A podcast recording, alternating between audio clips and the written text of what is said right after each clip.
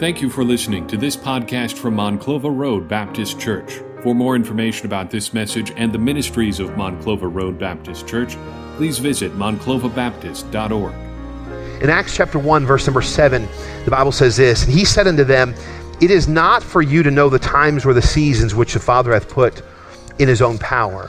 We need to be careful that as we are as we are looking at at future events, as we're learning about future events, that we don't we don't listen to people that that begin to insert their opinion on things or their their view of things. We need to be clear that we are looking at the Word of God. There are some that try to add things where God is silent. We need to be silent. If God doesn't give answers, guess what? They're not for us to have.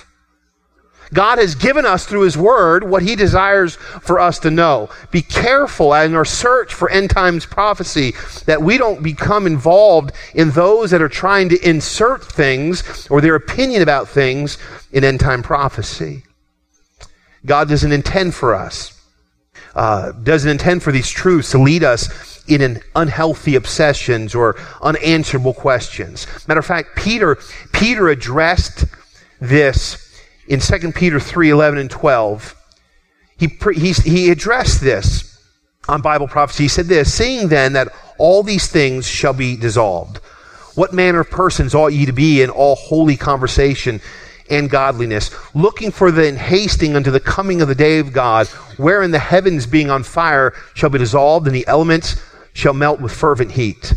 He says this that we need to we need to make sure that we are grounded, that we are, are, are looking forward to this day, that we are our conversation is godliness. We need to be consumed and concerned with what the Bible says is going to happen here on this day. He says, nevertheless, in verse number 13, 14, we, according to his promise, we look for new heavens and a new earth wherein dwelleth righteousness. Wherefore, beloved, he's speaking to Christians. He says, seeing that you look for such things, be diligent that ye may be found of him in peace, without spot and blameless. And our desire then as a Christian ought to be, as Peter says here, found in peace without spot and blemish. The information, as we study God's Word, it ought to cause us to live a life of righteousness. It ought to cause us to live a life pleasing to the Lord. So what we've gathered, what we've learned over these summer months as we've studied end time prophecy, it ought to provoke us or cause us to want to live for Christ. God gave us these truths to motivate us. Listen, the Bible, in the Word of God, as we study about end time prophecy, it ought to be motivating to us. Not just coming and learning so that we have more information, but coming and learning so that we can do something with that information. It ought to motivate us to live with eternal values in mind. As we've studied the end time prophecy, we need to make sure that as we're studying it, that we are thinking about eternal values, that we're not living in this world for the things of this world. We're not living in this world for the lust of this world, or for the pleasures of this world, or for the materialism that this world has to offer. As we study end time prophecy, it ought to cause us to be eternally focused. It ought to cause us to think upon heavenly things and eternal things, and keep our focus on the Lord. James 5 8 says this Be also patient, establish your hearts. And he gives us the reason why here. He says this For the coming of the Lord draweth nigh. James here is giving us the command here be, so, be patient, establish your hearts. Have you ever had anxiety or you've been anxious about something? You ever woken up in the middle of the night and, and you're anxious? You're not even sure why you're anxious. Do you ever cause maybe stresses of this world or the things of this world to cause you stress or anxiety? Maybe you're thinking about end time prophecy and it's causing you alarm and it's causing you to panic. Some people see the events of this world and the judgments that are coming, and instead of it causing them to serve the Lord and serve the Lord with their heart and with their life and look on eternal things, what it does is it causes them to look inward focused and begin to be anxious and filled of stress and worry about what's going to happen. And James says this be patient and establish your hearts for the coming of the Lord draweth nigh. He said, The Lord's coming again, therefore be patient. The Lord's coming again, therefore it's a reason for us to be established in our heart. Do you ever know those that are just kind of all over the place with their emotions? They're everywhere. Good days, bad days, up, down. You don't know where they're going to be.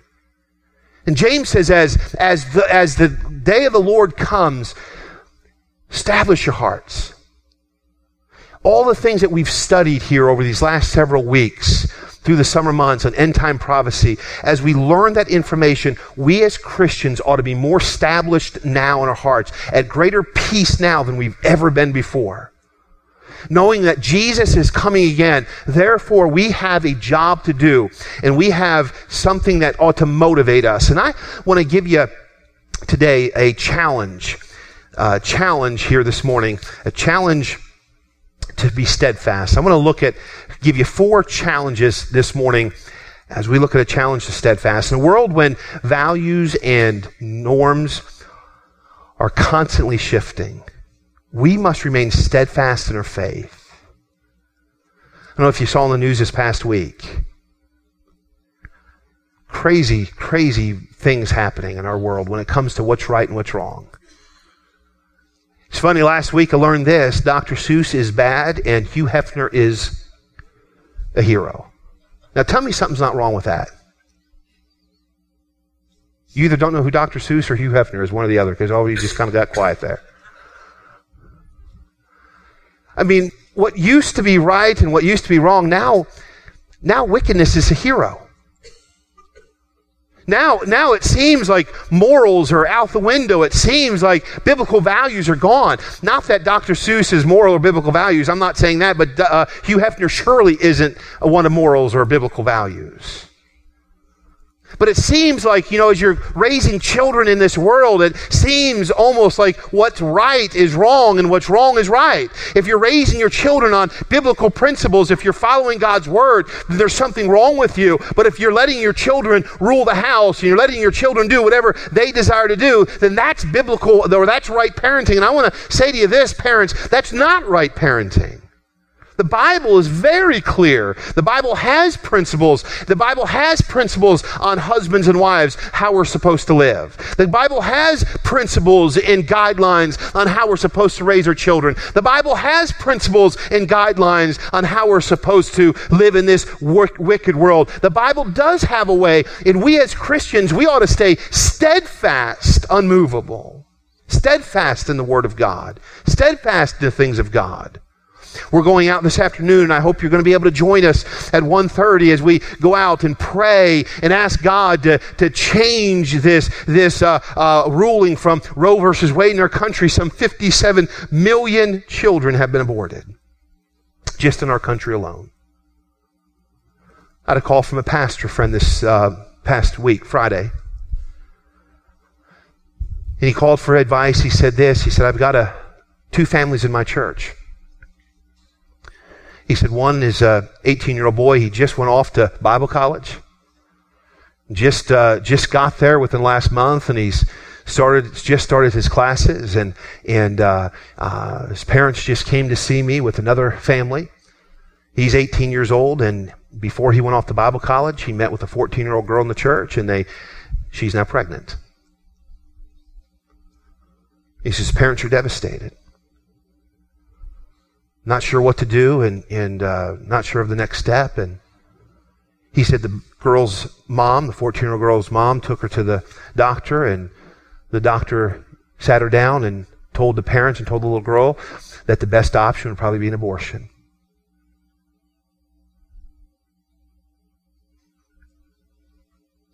We're living in a wicked world. We're living in a world where it seems like what is right is wrong and what's wrong is right. And as we've studied the end time prophecy, church, I want to challenge us to be steadfast. Steadfast this morning. In a world when values and norms are constantly shifting, we must remain steadfast in our faith. Four areas that I want us to see to remain steadfast. Number one is steadfast to assemble steadfast to assemble. In Hebrews 10 24 and 25, the Bible says this, and let us consider one another to provoke unto love and to good works, not forsaking the assembling of ourselves together as the manner of some is, but exhorting one another, and so much the more as you see the day approaching. Here in Hebrews chapter number uh, 10, verse 24 and 25, the author of Hebrews is challenging us. He's saying, as you see the day approaching, what is that day? That day of the Lord approaching as Jesus Christ, his coming is soon sooner and sooner, he says this I want to encourage you not to forsake the assembling of one another, not to forsake coming together. I want you to see this another part of this verse. So not just coming together. Coming together isn't going to satisfy what the author here is challenging us to do. He says, not forsaking the assembling of yourselves together as the manner of some is, but he says this, but exhorting one another. Listen, as the day of the Lord comes, as we as Christians are living in a world that seems so chaotic, as we as Christians are living in a world where it seems like what we're trying to accomplish with our families, uh, living on the Word of God and, and, and, and making choices based upon the Word of God, it seems like the world is attacking us. It seems like everything that we're trying to do is anti the Word of God. Uh, uh, uh the world is, is, is pushing against us, and it seems like they're, they're wanting us to not live the Word of God. And listen to me this morning, we need to stay steadfast, unmovable, always abounding in the grace of God. We're supposed to come together, assembling ourselves together, but not just for the sake of being together, but the Bible says here, exhorting one another, encouraging one another. Listen, we need to come to the house of God to encourage one another. Maybe your story isn't like the one that I just mentioned about this 18 year old boy and this 14 year old girl. But you know what I know? There are people here today that are hurting. There are people here today that are going through trials. There are people here today that are going through burdens. There's people here today, the world is putting stress upon them. There's people here today that are, are going through trials in their life that, that are difficult. And the Bible says here that we're supposed to come together as the world gets more difficult, as the day day the Lord comes even closer, we're supposed to come to this place encouraging one another. It would be a wonderful thing when people came to the house of God that there were people there on purpose with one intent, and that was exhort one another. Brother Patterson, could you imagine coming to church having a bad week? And someone coming over to you and putting their arm around you and just praying with you?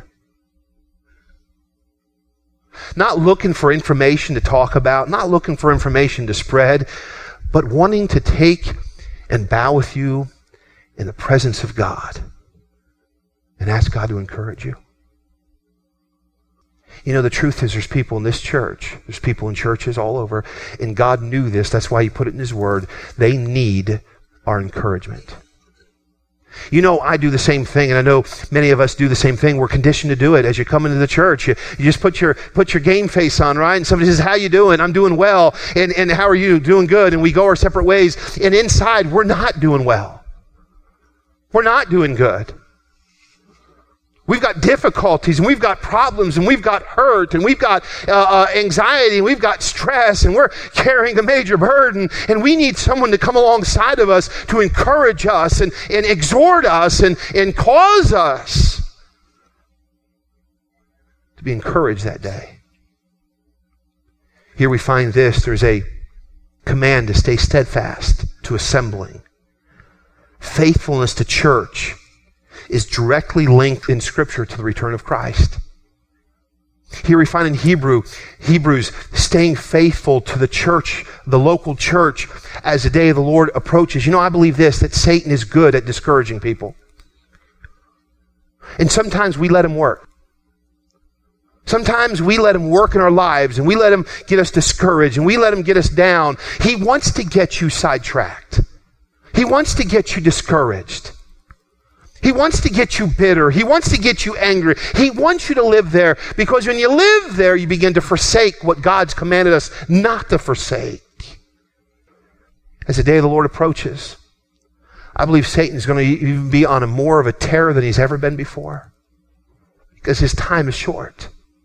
The Bible says that he still walketh about as a roaring lion, seeking whom he may devour. He's looking to devour lives. He's looking to destroy lives. He's looking to ruin lives. He's looking to get you sidetracked, Christian.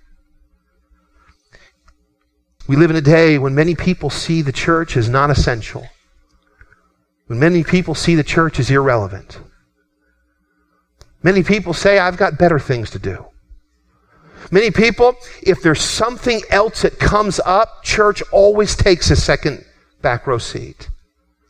Listen to me, parents, I want to encourage you. What you're doing to your parent, what you're doing to your children is horrible. If you're teaching your children that church is just when it's convenient, you're teaching your children an injustice and you're teaching your children exactly what the Bible tells us not to do. The Bible here says forsaking not, forsaking not the assembly of yourselves together.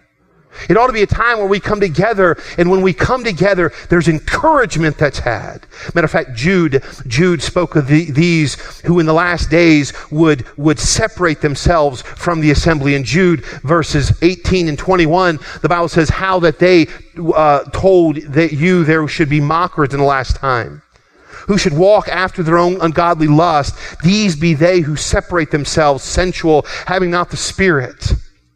He said there's going to be some that are going to encourage you to walk away. There's some that are going to mock what's being taught. There's some that are going to walk away from church. They're going to walk away from this assembly. He says this, these be they who separate themselves, sensual, having not the Spirit. They'll blame God, but they don't have the Spirit of God. But ye, he says, but ye beloved, he's speaking to the Christian there, but ye beloved, build it up yourselves on your most holy faith. He says, praying in the Holy Ghost, Keep yourselves in the love of God. Keep yourselves in the love of God, looking for the mercy of the Lord Jesus Christ unto eternal life. What Jude is saying, he's saying this you need to remain faithful. You need to remain serving. You need to remain loving the Lord. You need to remain looking for the mercy of the Lord Jesus Christ till he comes. Don't get sidetracked by things of this world. Don't get sidetracked with the lust of this world. Don't let Satan get in and get you sidetracked as we learn about end time prophecy. What it ought to do is motivate us to do even greater things for the cause of Christ. The Bible says this, but exhorting one another. In Hebrews 10 25, you know, at church, we need to be encouraging one another to love and serve, exhorting one another. Who'd you exhort today? Who did you encourage today? Listen, we live in a world that's so negative. We live in a world where everything you see, everything you read, everything you watch, everything you turn on, it's negative, it's negative, it's negative. And we live in that world. And if we're not careful, church, we can live in that world and we can become that as well. We need to keep our eyes centered upon Jesus Christ, encouraging one another the Bible says also in Hebrews 10:24, and let us consider one another to provoke unto love and to good works. You know what that word provoke means? Incitement or irritation. How many of you that sounds like a positive thing? One of our daughters last yesterday, they are for whatever reason they're playing soccer, or whatever reason they like to run. And so she'll get out there and she'll say, "Can I run to the corner before we get in the car?" All right, run down to the corner and run back. And she'll sprint down to the corner and sprint back. She loves to run. She all day yesterday is begging, Can I go out and run? Can I go out and run? And we don't let her go out by herself and run by herself. And, and so she's begging all day. She's asking everyone, and everyone's saying the same thing. No, I'm not running. I'm not running. What's wrong with you? Can I take the dogs? And the dogs look at her. They, they shake their head. No, we're not running. She goes near them and they run under the table. We don't want anything to do with you running. All day long. Every time we turn around, she's asking, Will someone go running with me? It was dark. It was probably 9:30 or so last night and I heard her asking again after several attempts and Michelle finally had enough. She said, "Okay, I'll run with you at 9:30 at night." I said, "You're just as crazy as her." Went out. She said, "I'll run around the block one time." Well, you want to see a happy girl. You would have thought Christmas was here. It's the thing. She kept at it. She was so irritating, she got her way. She got what she wanted. You know what the Bible says? Provoke. Provoke one another. Irritate one another. We are to incite other Christians to be faithful in the service to Christ. We're supposed to walk up to someone and provoke and encourage and incite. Serve the Lord, serve the Lord. Maybe you're here today and you're discouraged. You know what? You need someone to come alongside of you and incite you and encourage you. You know, I've talked to people, they were down and they were discouraged, and you come alongside of them and they say, I was so glad I really needed that today. Sometimes we think people don't want our encouragement or people aren't looking for encouragement. You're wrong. People are needing that encouragement. The closer we get to the Lord's return, the more we ought to be encouraging one another, provoking one another to Christian faithfulness. I want to see number two, not only were we steadfast to assemble, steadfast in preaching. Shortly before Paul's death, he wrote the epistle of 2 Timothy. Now, Paul is in prison. I enjoy reading 1st and 2nd Timothy, but I really enjoy 2nd Timothy because of the condition Paul is in. Paul knows that his time is short. Paul knows that he's probably never going to be released, and Paul knows he's probably never going to be able to go on another missionary journey. Paul's not going to go plant another church. Paul's not going to go and preach and see scores of people saved and come to Christ and probably never baptize another person. Paul's in prison. Paul's in prison. What Paul says, though, is I'm going to invest my life into someone else. And Paul begins to pen an epistle. He challenged Timothy to preach God's word. And he challenged Timothy to preach God's word, especially in light of the second coming of Christ. I want you to see in 2 Timothy 4 1 and 2 this morning, I charge thee therefore before God and the Lord Jesus Christ, who shall judge the quick and the dead at his appearing in his kingdom. He says, Timothy, I want you to keep in mind, Jesus is coming. I'm charging you before God there's coming a day where he's going to judge the quick and the dead. He's coming again. His kingdom is coming, Timothy. And what does he say as he's charging Timothy, as he's encouraging Timothy to think about the Lord's return, to think about the Lord's kingdom that's coming? He says, I want you to do this, Timothy. I want you to preach the word. Be instant in season and out of season. Reprove, rebuke, exhort with all long suffering and doctrine. What he said is, Timothy, as the day of the Lord comes closer, I'm not in a place anymore where I can do what I'm commanding you to do. I've given my life to the gospel ministry. I'm imprisoned in Rome now, and I'm going to be killed here because I'm preaching the gospel. But he pens these words to Timothy and he says, Timothy, oh, Timothy, there's coming a day. The Lord is coming back. You need to stay focused. Listen to me. Ministry is difficult and ministry is tiring and you're going to fight the things of this world and the things of this world are not going to agree with you and you're going to fight against these things. You're going to fight other Christians at times that aren't on the same page. You're going to fight others that try to discourage you. You're going to fight others within the church that try to hinder the work of the Lord. But he says, Timothy, remain faithful. Preach the word of God. Preach, he says, be instant in season, reprove, rebuke, exhort with all long suffering. He says in verse number three, for the time will come when they will not endure sound doctrine. He said, Timothy, there's coming a day that people aren't going to want to hear what you have to say. We say, you know, this is truth, and you're going to think that everyone wants to hear truth. But he says, Timothy, there's coming a day when there's going to be some that you're preaching to. They're not going to endure what you're preaching. He says there's going to be some that after their own lust shall heap to themselves teachers having itchy ears. What he's saying is this, there's going to be some that's in it for themselves. They just want what they want. They're not concerned. They're not concerned with what the Bible says. They're not concerned with souls being saved. They're not concerned with things of God. They're in it for themselves. What you hear is what they want.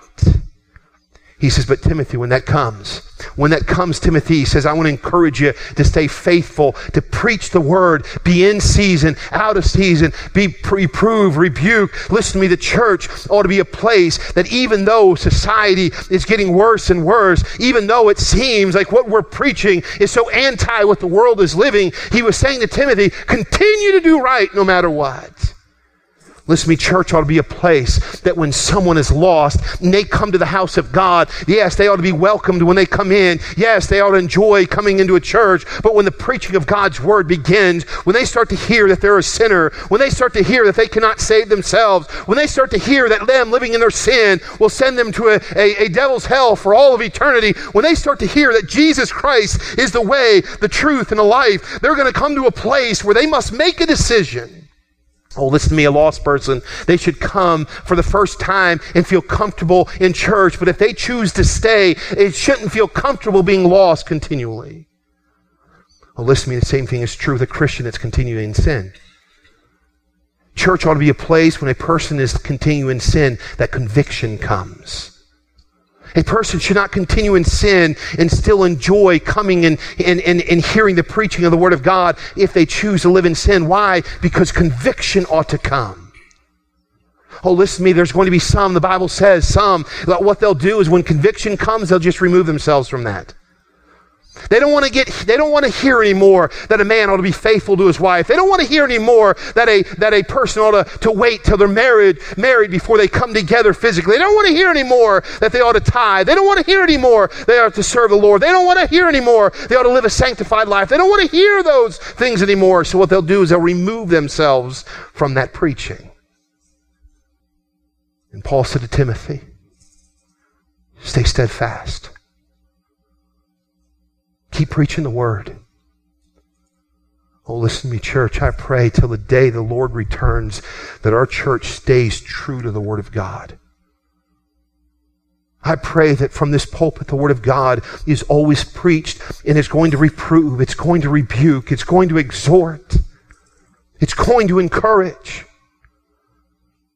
But I pray it never becomes a place where, as he describes in verse number three, that teachers having itchy ears and, and those that just hear good things. Listen to me, God is a God of love. And we've, we've heard that We've seen it all through this summer as we have studied end time prophecy. You know what we've seen? That God is long suffering, not willing that any should perish, but all should come to repentance. God is wanting and desiring for every human being to come to Him. He says, Whosoever shall call upon the name of the Lord shall be saved. He wants you. He wants your neighbor. He wants your coworker. He wants your family member. He wants all mankind to come to the saving knowledge of Jesus Christ. That's His desire. He loved mankind so much that he gave his only begotten Son. Man sinned. And God said, I don't want to leave you in that situation. I don't want to leave you in that condition. I'm going to give you the most important thing that me. I'm going to give you my son, my perfect son, my righteous son, my holy son. He sent Jesus Christ to this world, born of a virgin, lived a sinless life. He went to the cross. He shed his blood. In his blood was sufficient payment for yours and my sin. That is the love of God. But you know what we've learned this week or this season as well, the summer? Judgment. There's going to be a great white throne judgment. Those that reject Christ, that are living here upon this earth during a time of tribulation, they're going to endure the wrath of God. Those that stand before God one day at the great white throne judgment, their sins are going to be judged. They're going to be judged by their works, and they're going to be cast, the Bible says, into the lake of fire. And that ought to motivate us, church. That ought to motivate us to, to stay, stay steadfast to sound preaching. Church ought to be a place where those that are lost come and hear how to be saved. It ought to be a place for those that are saved come and learn how to live a sanctified life. Occasionally, someone will say, Pastor, you stepped on my toes today. My reply to that is, I, don't, I wasn't aiming for your toes, I was aiming for your heart. I was at lunch a little while back and I was sitting at a table with, with someone and, and uh, they kept stepping on my toes. And uh, I'd move my toes and they'd step on my toes again. No matter where I moved my toes, they'd step on my toes. until I moved all the way back. I just moved away from the table. I was sitting over here, and they said, Oh, was that your toes I was stepping on? And it wasn't my wife. If it was my wife, I'd have moved closer, you know? And but it was a guy. I don't want to play footsies with a guy, you know? So I moved away. You know, when someone steps on your toes, you know what the natural reaction is? Move away. Listen, preaching shouldn't step on your toes. Preaching should capture your heart, should help us. Listen, we need to pray, God, help us not to have a cold heart. God, help us not to have a heart of stone. If the preacher preaches on my sin, convict me. Help me not to resist it. Help me not to, to push it away, but help me to get it right with you. We need to be faithful, steadfast to preaching. Thirdly, I want us to see steadfast to witnessing. Steadfast to witnessing. There's nothing the knowledge of Christ's return should compel us to do more than tell others about salvation. I was sitting at lunch with a fellow this week, not the footsies guy, another guy. And he had a little Bible, a little Gideon New Testament, and girl by the name of Brooke came over and waited on us. He took out that Bible and he said, he took the begin, the opening of that Bible and he said, he uh, said, now Brooke, in this Bible, there's Bible verses, and if you'll go through this, through, through this, if you're, if you're dealing with something, you could find a Bible verse that'll help you through that. And she looked down and she said, Your thumb is on the word worry. And she began to cry. Her whole demeanor changed. She says, You have no way of knowing this. She says, But I'm worrying right now. And she began to tell us a story that's going on in her life, and she began to tell us about her worry. And she says, I can't believe that God would send you here today. And I know He did because exactly what I needed you gave me. He said, Well, we might have more for you. If you were to die today, you are you sure, 100% sure you'd go to heaven? And her answer was yes. And the reply was, For what reason? And she began to tell every other reason other than the fact that she trusted Jesus Christ. He took that little New Testament, went to the back of the New Testament, and said, You know, here in this New Testament, tells you how to be saved. And in a restaurant in the middle of lunch, for several minutes, she stood there. When she was all finished, she bowed her head in the middle of that restaurant she trusted Christ as her Savior. With tears rolling down her face, she says, I, you don't know how much I needed this today. You know, in the world we live in, it's so easy to pass people by. It's so easy to think that I'm there for a different purpose, there for a different reason. But God puts you in people's paths because He wants you to share the gospel. He didn't put you at your job just necessarily to earn money. He put you there because there's people there that need to hear the gospel. He didn't put you in your neighborhood so that you could live in the house you live in and not know your neighbors. He put you there so that you will tell your neighbors all around you who Jesus Christ is. He didn't put you in your family so that you could keep the gospel from, from, uh, from them hearing the gospel. He put you in your family for a reason. He saved you for a reason, and He desires for you to tell every single person you know. I believe this that God had us eat, eat in that restaurant that, that, that uh, Friday afternoon so that Brooke could be saved. Listen, we need to be steadfast to witness. We need to be steadfast to assemble. We need to be steadfast to preaching, and we need to be steadfast to witnessing. There is nothing, I repeat, there is nothing the knowledge of Christ's return should compel us to do more than telling others of salvation through Jesus Christ. Mark 16, 15, the last thing the Lord told his disciples before he was uh, ascended into heaven, he said, And he said unto them, Go ye into all the world and preach the gospel to every creature. That was the last command. Listen, that was not a suggestion. That was a command. And that command was not just for full-time preachers. That man, uh, command was not just for evangelists. That command is for you, and that command is for me. It's for every single Christian. We are commanded by God to go ye into all the world and preach the gospel. Tell somebody about Jesus Christ. As Jude suggests, when the reality of Christ's return grips our heart, we are going to give ourselves every possible way to communicate the message of the gospel. Jude said this, keeping your, keep yourselves in the love of God, looking for the mercy of our Lord Jesus Christ unto eternal life. And if some have compassion, making a difference and others saved with fear, pulling them out of the fire, hating even the garment spotted by the flesh. Listen, when someone, when someone learns that Jesus Christ is coming again, all the information that we've learned this past summer, all the things we've learned about end time prophecy, what is it supposed to cause us to do? I would submit to you today, it's going to cause us, it's going to grip our heart, or it ought to grip us, our heart, and when it grips our heart, it ought to cause us to have compassion making a difference in the life of someone else.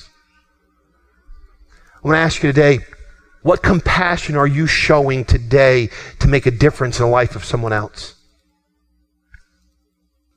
Satan would have us as Christians to be so inward focused, so full of turmoil, so full of stress, so full of anxiety, so full of ourselves that that's all we're consumed with. But listen to me. Jude says this: those, those of us that are are uh, uh, looking forward to the to the, the return of Christ, it ought to cause us to have compassion, making a difference in someone else's life. What difference are you making in someone's life? What compassion are you showing? Listen, I would submit to you this this morning: no greater compassion you could show someone than sharing the gospel with someone that's lost.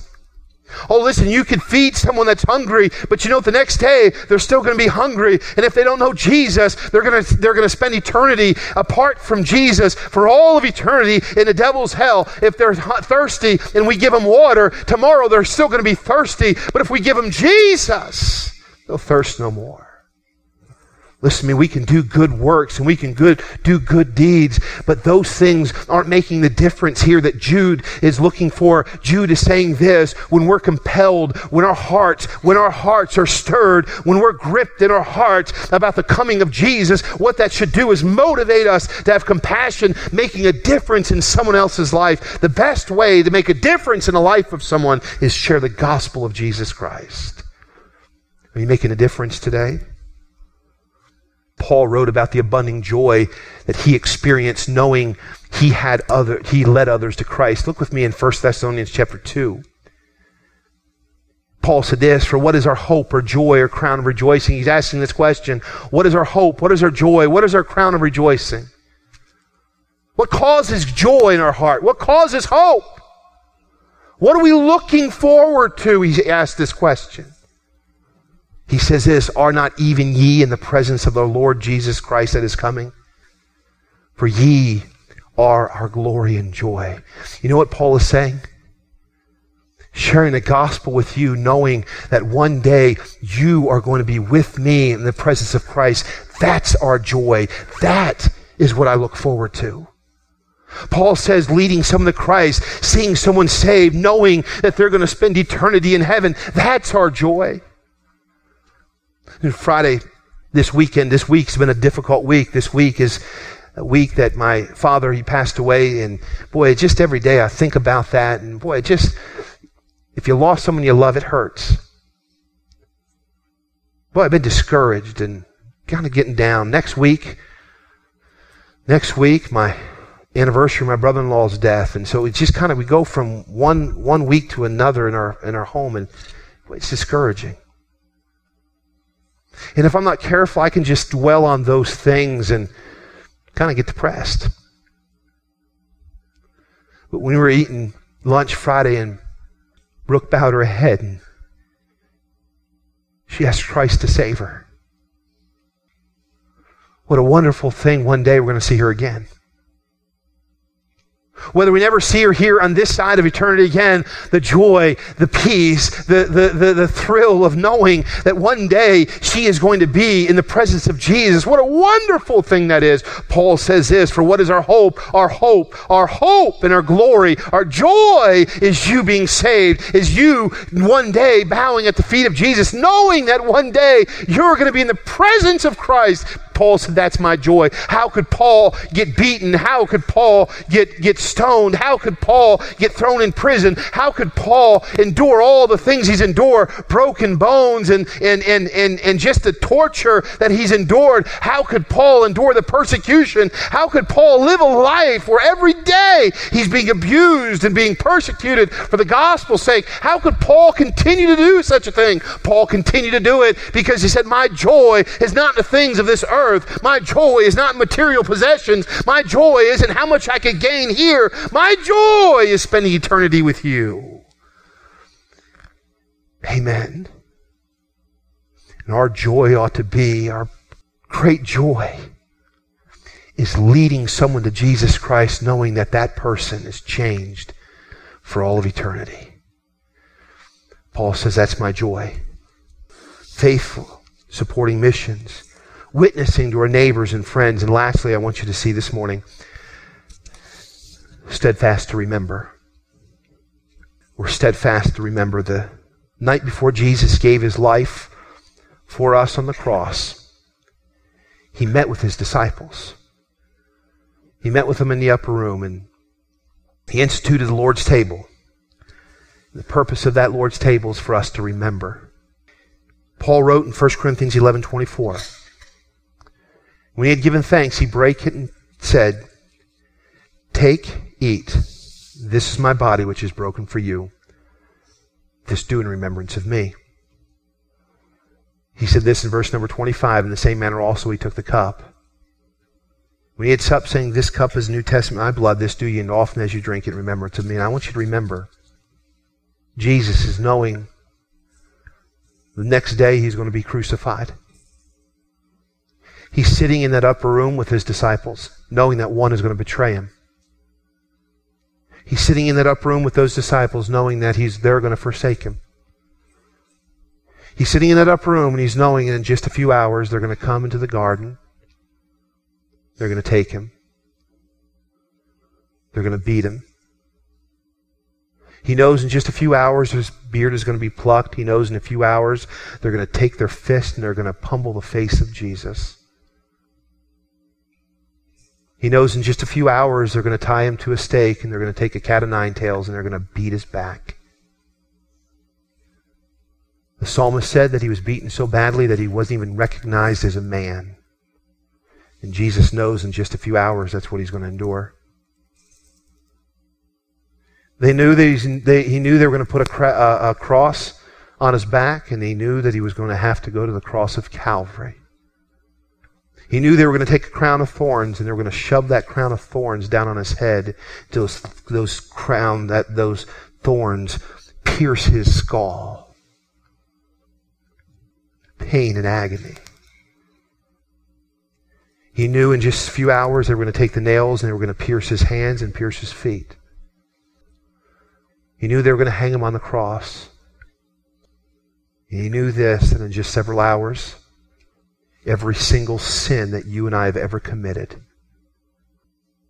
he was going to have to become. The iniquity was laid upon him, a man that knew no sin. A man that knew no sin was going to become sin for you and for me. He knew this that in several hours he'd never been separated from God. He was 100% God. He was 100% man. He was with God since the beginning, whatever that was, before time. He always has been, always will be. But he knew that for that period of time that God was going to turn his back. He was going to be separated. And he said, My God, my God, why hast thou forsaken me? And so, this meal that he's sitting at, Jesus knows in just a few hours what's going to happen. He says, I want you to take this cup and I want you to do it in remembrance of me. I want you to take this bread and I want you to do it in remembrance of me. And he says this, For as often as ye eat this bread and drink this cup, ye do show the Lord's death till he comes. Each time a church family partakes of the Lord's table, they realize the sacrifice of Christ. Jesus gave his body to be broken. Jesus shed his blood for you and for me. And he wants us to remember this great love. But the Lord's table is also a reminder of his soon return. Jesus said this In my Father's house are many mansions.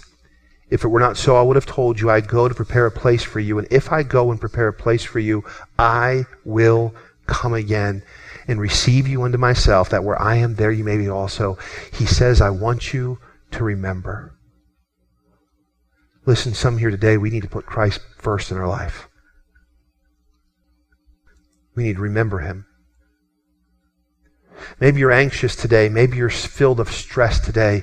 Remember this Jesus Christ is coming again. All the information that we've studied over this last summer, it's not cause, the, cause for us to be anxious and full of fear. It ought to cause us to look to Him for comfort and relief. Remember what He's done. Listen, Christian, if you're involved in sin today, confess it and turn from it. Be steadfast to remember. Remember what Jesus Christ has done for you. Remember what he did on the cross. Remember what he went through so you can be reconciled back to God. Why continue in our sin knowing what Jesus Christ has done for us? Remember. Lord's table is meant to be a frequent motivation to godly living in an ungodly world. Let me say it again in closing. The Lord's table is meant to be a frequent motivation to godly living in an ungodly world. We've studied all summer long. We ought to remain steadfast to assembling. Don't give up on the local church. We ought to be, remain steadfast to preaching we ought to remain steadfast to witnessing. And we ought to remain steadfast to remembering what Jesus Christ has done. You know what I remind myself often? No one has ever hurt me more than I've hurt Jesus Christ. No one has ever hurt me more than I've hurt Jesus Christ. You know, sometimes I get so discouraged. You ever get discouraged? Just give up, quit. It's not worth it. People get mad at the most ridiculous things. Someone said one time, if it wasn't for people, ministry would be great. but you know what we must remain? Faithful. Are you steadfast today? Steadfast, unmovable.